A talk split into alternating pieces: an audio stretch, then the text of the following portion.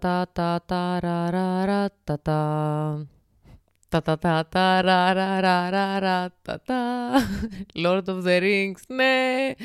Και με αυτό το φοβερό beat εγκαινιάζουμε το νέο μήνα, παιδιά, 1 Νοεμβρίου. Έχω καραξενερώσει για πάρα πολλούς λόγους. Θα σας τα πω τώρα, δεν είναι. Πέρασε κάποιος καιρός και λέω: Πρέπει να κάνω επεισόδιο. Περίμενα να έρθει μια μέρα που θα είμαι πάρα πολύ καλά για να κάνω επεισόδιο, αλλά δεν έχει έρθει, παιδιά, από την τελευταία φορά που σας έχω μιλήσει. Και λέω: Ξέρετε τι, θα κάνω ένα επεισόδιο να τα πω εδώ στα παιδιά, να τα ζητήσω μόνη μου με έναν υπολογιστή μπροστά από τα μούτρα μου. Δεν ξέρω, μπας και ξεδώσω. Λοιπόν, παιδιά, εύχομαι έναν υπέροχο μήνα να έχουμε όλοι μας, όσο και αν δεν το πιστεύω και νομίζω ακούγεται από τη φωνή μου. Δεν περνάω καλά. Πέρα από το lockdown που ανακοινώθηκε, όχι ότι πιο πριν ήμασταν τέλεια με τον περιορισμό, όλη αυτή η απαγόρευση μου έχει μπλοκάρει full το πρόγραμμα. Δεν μιλάω μόνο για δουλειές και τέτοια. Μιλάω και για εξόδους, μιλάω και για διαβάσματα, μιλάω για αρκετά πράγματα, γιατί άμα από τις 12-12.30 δεν μπορούμε να βγούμε έξω καθόλου, καθόλου, καθόλου, αναγκαστικά ε, πρέπει να μείνω σπίτι, γιατί εγώ γύρω στις 12 ας πούμε τελείωνα τις δουλειές μου, άντε πες 10 το νωρίτερο. Οπότε από όσο μπορείτε να καταλάβετε έχω ξεκαβλώσει για τα καλά. Μία μικρή παρένθεση θα κάνω εδώ και μία συμβουλή ε, από την γιαγιά Κατίνα.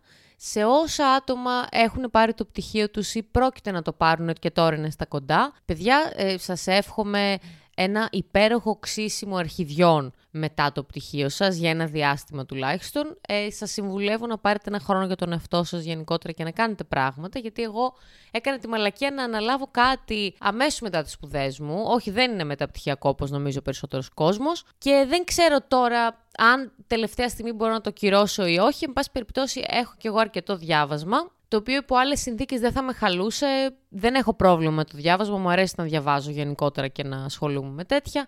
Αλλά το θέμα είναι ότι με το lockdown, με τις ε, διακοπές που ήθελα να κάνω, ε, με το ότι ήμουν κουτσί εκείνο το διάστημα που έκανα επεισόδια στις αρχές, εγώ δεν το είχα στο μυαλό μου. Έλεγα, εντάξει, μια χαρά είμαι, θα ξαναπερπατήσω και όλα καλά, ας πούμε, μια νέα ζωή από την αρχή, που εγώ παιδιά από τη στιγμή που περπάτησα ξανά είχα αρκετές αλλαγές ψυχολογικά, δηλαδή η ψυχοσύνθεση μου άλλαξε τελείως. Καταρχάς να πω ότι ήμουν καταπιεσμένη full Συν το lockdown που είχαμε, εννοείται, το πολύ πιο ακραίο lockdown που είχαμε τότε. Όχι πως τώρα χοροπηδάμε και χορεύουμε τα πεντοζάλια, αλλά καταλαβαίνετε τι θέλω να πω. Οπότε όταν ήρθε η ώρα να ξαναπερπατήσω, ήμουν τόσο πολύ καταπιεσμένη που πραγματικά εκείνη την ημέρα που ξεκίνησα να περπατάω και βγήκα έξω μόνη μου, χωρίς ας πούμε βοήθεια ή και στο σπίτι χωρίς καμία βοήθεια ε, στο να αυτοεξυπηρετούμε, ξαφνικά ε, τρελάθηκα, δεν ξέρω, ξεκίνησα να βγαίνω πιο πολύ, ξεκίνησα να διασκεδάζω πιο πολύ, έκανα πολύ ωραίες διακοπές αυτό το καλοκαίρι.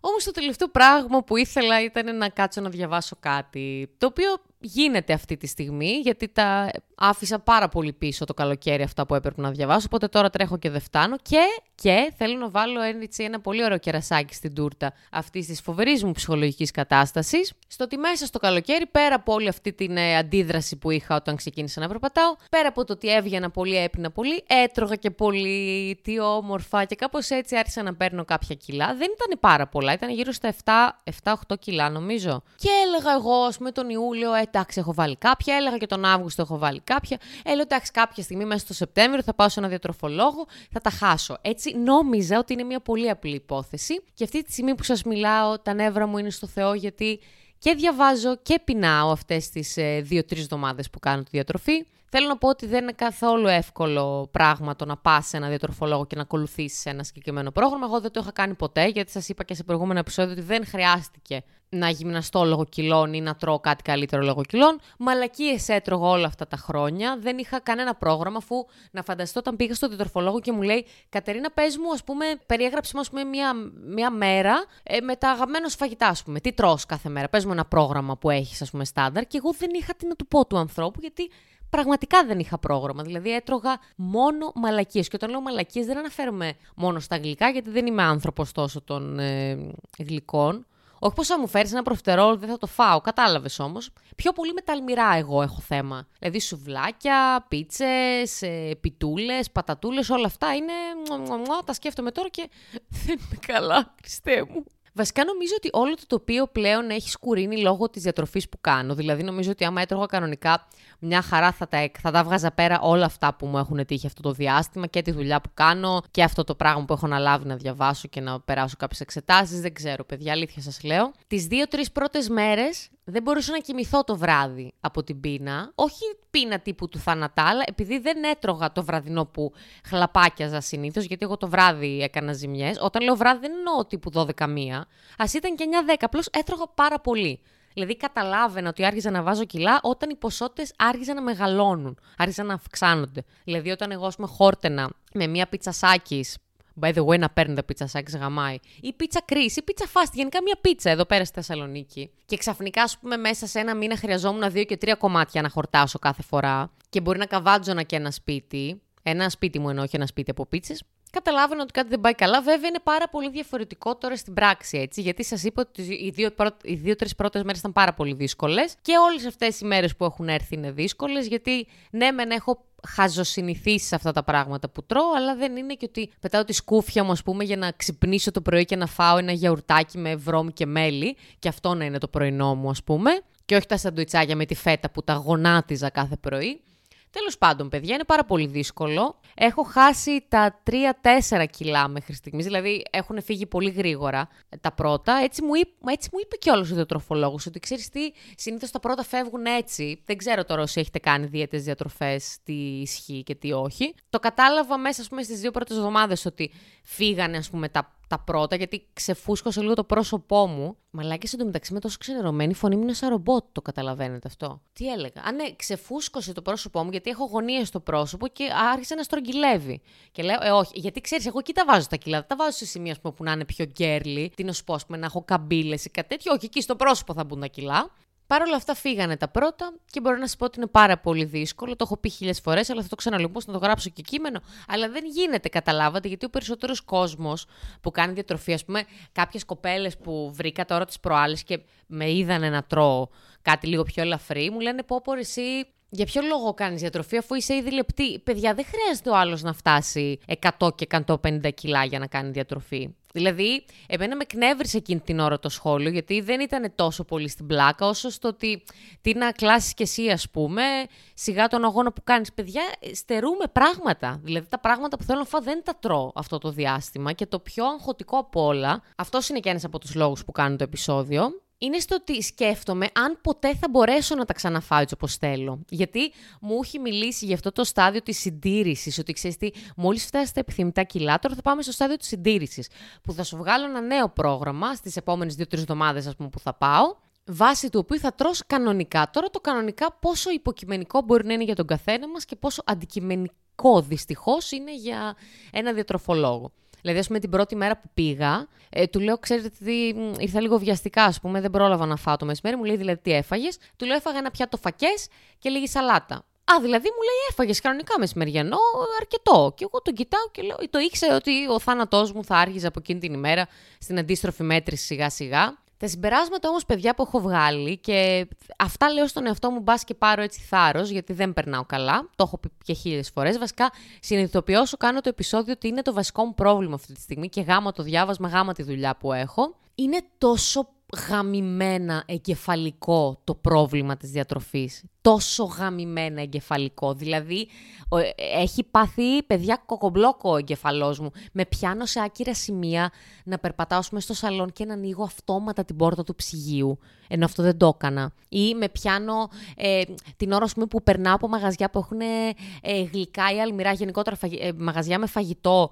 να σκέφτομαι πώς είναι το φαγητό και να σκέφτομαι τον εαυτό μου να τρώω αυτό το πράγμα που ειλικρινά δεν το είχα τόσο πολύ. Απλώς τώρα έχει πάθει μπλε οθόνη το όλο μου σύστημα και με εκνευρίζει πάρα πολύ γιατί έχει να κάνει φυσικά πάρα πολύ και με την ψυχολογία. Δηλαδή, τις μέρες που ήμουνα καλύτερα και πήγαινα στο γυμναστήριό μου κανονικά Και γυρνούσα σπίτι, ας πούμε, ξέρεις που κάνεις αυτό το μπάνιο ντους μετά από το γυμναστήριο και νιώθεις έτσι πιο ανάλαφρος. Και έλεγα εντάξει, κάνω κάτι για μένα. Κάθε μέρα, ας πούμε, που περνάει, κάνω κάτι για μένα και με βοηθάω.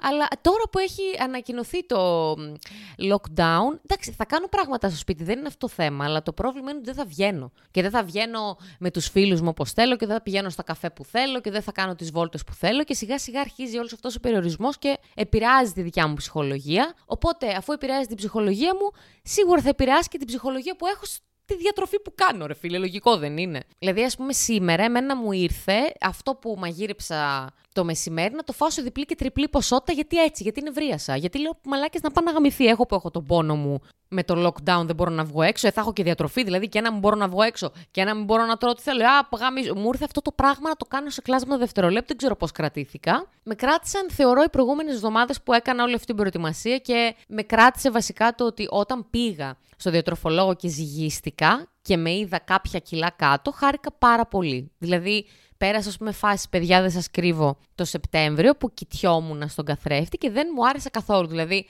είτε για να ντυθώ, είτε ας πούμε για να ξεντηθώ, να πάω στο μπάνιο, ακόμα και για να βαφτώ, πήγαινα στον μικρό τον καθρέφτη στο μπάνιο που φαίνεται μόνο ας πούμε από το στέρνο και πάνω. Δεν ήθελα να με βλέπω σε ολόσωμο καθρέφτη. Καθόλου, καθόλου. Και κάπου εκεί βασικά κατάλαβα ότι όντως πρέπει να πάω να συμβουλευτώ κάποιον άνθρωπο ειδικό, γιατί δεν, δεν το άντεχα αυτό το πράγμα. Και κυρίως δεν με χωρούσαν τα ρούχα. Αλλά τώρα εγώ σας μιλάω για κάτι λίγο πιο ψυχολογικό. Γιατί εντάξει, όντως κιλά είναι, χάνονται, ε, μπαίνω με το τσουβάλι και βγαίνω με το τσιγκέλι που μου λέγανε πάντα οι παππούδες μου. Αλλά ας μην ξεχνάμε και το ψυχολογικό, το ψυχολογικό κομμάτι, το ψυχολογικό τομέα, ήθελα να πω, που δυστυχώς επηρεάζει πάρα πολύ. Δηλαδή δεν μπορείς να τον παραβλέψεις. Δεν μπορείς να παραβλέψεις, ας πούμε, ότι όλο αυτό που κάνεις είναι ένας αγώνας για σένα και σίγουρα θα βρεθούν κάποια εμπόδια αύριο μεθαύριο που θα σε πάνε λίγο πίσω. Τι ξέρω, έτσι με έχει πιάσει αυτός ο, ο πεσημισμός μου σήμερα, αλλά δεν πειράζει. Α γνωρίσετε και αυτή την πτυχή μου. Δεν είμαι συνέχεια τραλαλή τραλαλό. Έτσι κι αλλιώς και η ψυχολογία του κύκλου μου δεν είναι καθόλου καλή. Δηλαδή και οι φίλοι μου έχουν καραξενερώσει με αυτή την κατάσταση με το lockdown. Είχαμε που είχαμε περιορισμούς, τώρα αρχίζει πάλι και γαμιέται το πράγμα. Δεν μιλάω μόνο για τις δουλειές που δεν πληρώνεται τόσο ο κόσμος. Μιλάω και για εμάς που είμαστε νέα παιδιά, έτσι, και θέλουμε να βγούμε έξω. Για τον εαυτό μου θα μιλήσω. Που θέλω να βγω, θέλω να γνωριστώ, θέλω να ερωτευτώ, θέλω να, θέλω να γενικότερα σε αυτή την ηλικία και δεν μπορώ να. Όπως επίσης, δεν ξέρω αν το έχω αναφέρει και στο προηγούμενο επεισόδιο, λυπάμαι πάρα πολύ τα παιδιά που έχουν τελειώσει τώρα τις πανελλαδικές και είναι πρώτο έτος και δεν μπορούν να ζήσουν το πρώτο έτος τους ή δεύτερο έτος, ή γενικότερα να είναι στα πρώτα χρόνια της φοιτητικής τους ζωής και να έχουν αυτό το ηλίθιο εμπόδιο του κορονοϊού και να μην μπορούν να βγουν να διασκεδάσουν έτσι όπως τους αξίζει. Γιατί, παιδιά, αυτό είναι το δικό μου συμπέρασμα μετά από αυτά τα χρόνια που σπούδασα και έκανα κάποια πράγματα στη φοιτητική μου ζωή, ότι μας αξίζει να διασκεδάζουμε, μας αξίζει να βγαίνουμε έξω, μας αξίζει να γνωριζόμαστε, να αγκαλιαζόμαστε, να μυρίζουμε ένα στον άλλον. Πολύ κρύπη ακούστηκε αυτό, αλλά καταλαβαίνετε τι θέλω να πω. Μας αξίζει, εν πάση περιπτώσει, να ζούμε την ηλικία μας. Δηλαδή, να ζούμε ωραία. Και όταν λέω ωραία, το εννοώ και κυριολεκτικά σαν λέξη, τιμολογικά βασικά, στην ώρα μας δηλαδή. Να ζούμε κάτι στην ώρα μας. Γιατί εγώ δεν θέλω, πούμε, να με φανταστώ σε δύο-τρία χρόνια από τώρα στην ίδια κατάσταση. Δεν ξέρω τι θα κάνω, αλήθεια σας λέω ψυχολογικά.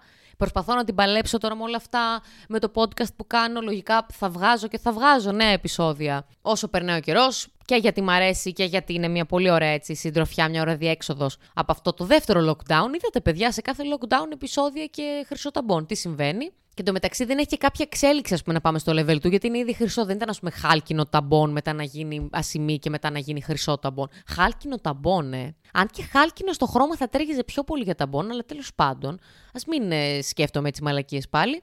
Δεν ξέρω τι brainstorming έκανα σήμερα. Θα κάτσω να το μοντάρω σε λίγο και θα το ανεβάσω δώστε καμιά συμβουλή όσοι είστε έτσι οι δήμονες και βαθιά εξοικειωμένοι με διατροφές και τέτοια, γιατί καίγομαι παιδιά, καίγομαι, ο εγκέφαλος μου σκέφτεται μόνιμο φαγητό, πεινάω, πεινάω συνέχεια και έχω φαγητό, αυτή είναι η απίστευτη ηρωνία, δηλαδή χτες έκατσα έφτιαξα, ακούστε λίγο θλίψη, έκατσα έφτιαξα αρακά, αλλά επειδή έφτιαξα πολύ μεγαλύτερη ποσότητα από αυτή που έπρεπε και θα έπρεπε να μαγειρέψω κι άλλα, γιατί μέσα στη διατροφή μαγειρεύω τις Παναγιά στα μάτια κάθε εβδομάδα, Έβαλε το μισό ρακά σε ένα τάπερ και τον έδωσα σε ένα φίλο μου μαζί με τη φέτα που δεν ξέρω τι έκανε στο ψυγείο μου. Μάλλον ήταν αυτές τις δύο εβδομάδες πριν ξεκινήσω τη διατροφή. Και εγώ την είδα και λέω: Αγάπη μου, συγγνώμη που σε άφησα μόνη σου. Ξέρω ότι δεν μπορώ να σε φάω, αλλά κάποια στιγμή θα ξυπνήσουν τα λαρισαϊκά μου ένστικτα και θα σε φάω φετούλα μου. Σε αυτό το σημείο να πω να πάει να γαμηθεί το ανθότυρο. Να πάει να γαμηθεί, ρε φίλε. Δεν με ενδιαφέρει. Δεν είναι τυρί αυτό. Να πάει να γαμηθεί. Δεν θέλω.